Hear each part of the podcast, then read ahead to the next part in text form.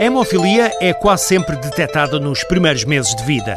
São os pais que recebem o diagnóstico. Depois há todo um novo mundo de informações sobre a doença e segue-se um processo habitualmente complexo. Cristina Catarino, do Centro de Referência de Coagulopatias Congénitas do Serviço de Imunohemoterapia do Hospital de Santa Maria, lida com este assunto há décadas. O primeiro momento é de susto e depois às vezes também há uma certa negação da doença. Depois temos que começar, às vezes eles quase que ainda nem viram sintomas, sei lá, nódulos negros, ainda não tiveram articulação inchada, ainda não perceberam bem, nós estamos a dar um diagnóstico às vezes sem eles terem visto nada. Sei lá, em que a criança tem umas nódulas negras e tal, mas nada de grave, não é? para o bem ou para o mal, temos que lhe explicar, olha, não tem nada de grave, mas o que pode acontecer, pode cair de cabeça e fazer uma hemorragia dentro da cabeça, pode cair de uma escadas e, e faz hematomas em todo lado, portanto temos que os avisar do que é que vai acontecer. Os pais têm um papel fundamental na compreensão da doença que não permite a coagulação do sangue.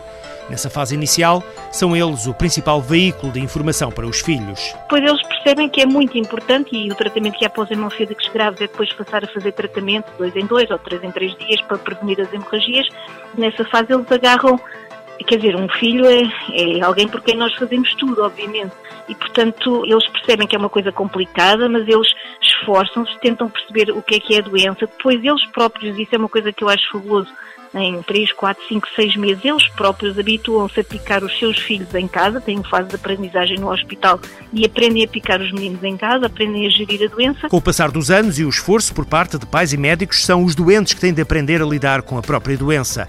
É importante que percebam a hemofilia, o tratamento e os cuidados a ter, continua a explicar a médica Cristina Catarino. Gerir a doença não é fácil, ou seja, e é uma coisa que nós aprendemos desde pequeninos. Nós temos que lhes ensinar quais são os sinais de alarme, quais são as alturas e as razões para terem que nos procurar, qual é o tratamento que têm que fazer, que o tratamento tem que ser feito logo, por exemplo, que eles desconfiam que estão com uma hemorragia, que no tratamento que nós fazemos para prevenir as hemorragias tem que ser seguida à risca, eh, e depois nós percebemos que às vezes isso não acontece, pronto, obviamente, e portanto temos que explicar que aquilo que nós estamos a propor em termos de tratamento é o melhor para eles. A etapa mais complexa, garante a especialista, é a adolescência. Nós queremos ser iguais a toda a gente e não queremos dizer que somos doentes e não queremos fazer a injeção porque eu quero ser normal como os outros e portanto essa fase da transição da adolescência, 15, 18, 20 anos, às vezes é uma altura em que é mais difícil que adiram ao tratamento. Dos pais corre bem quando, quando passa um bocadinho para eles, às vezes ali,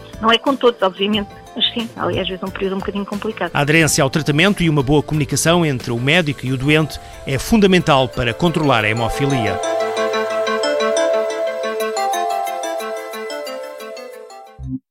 SOBI, multinacional farmacêutica. Focada no tratamento de doenças raras, trabalha diariamente com o objetivo de melhorar a vida das pessoas com hemofilia. Com o projeto Liberate Life, queremos mostrar que é possível alcançar e até superar os objetivos a que nos propomos.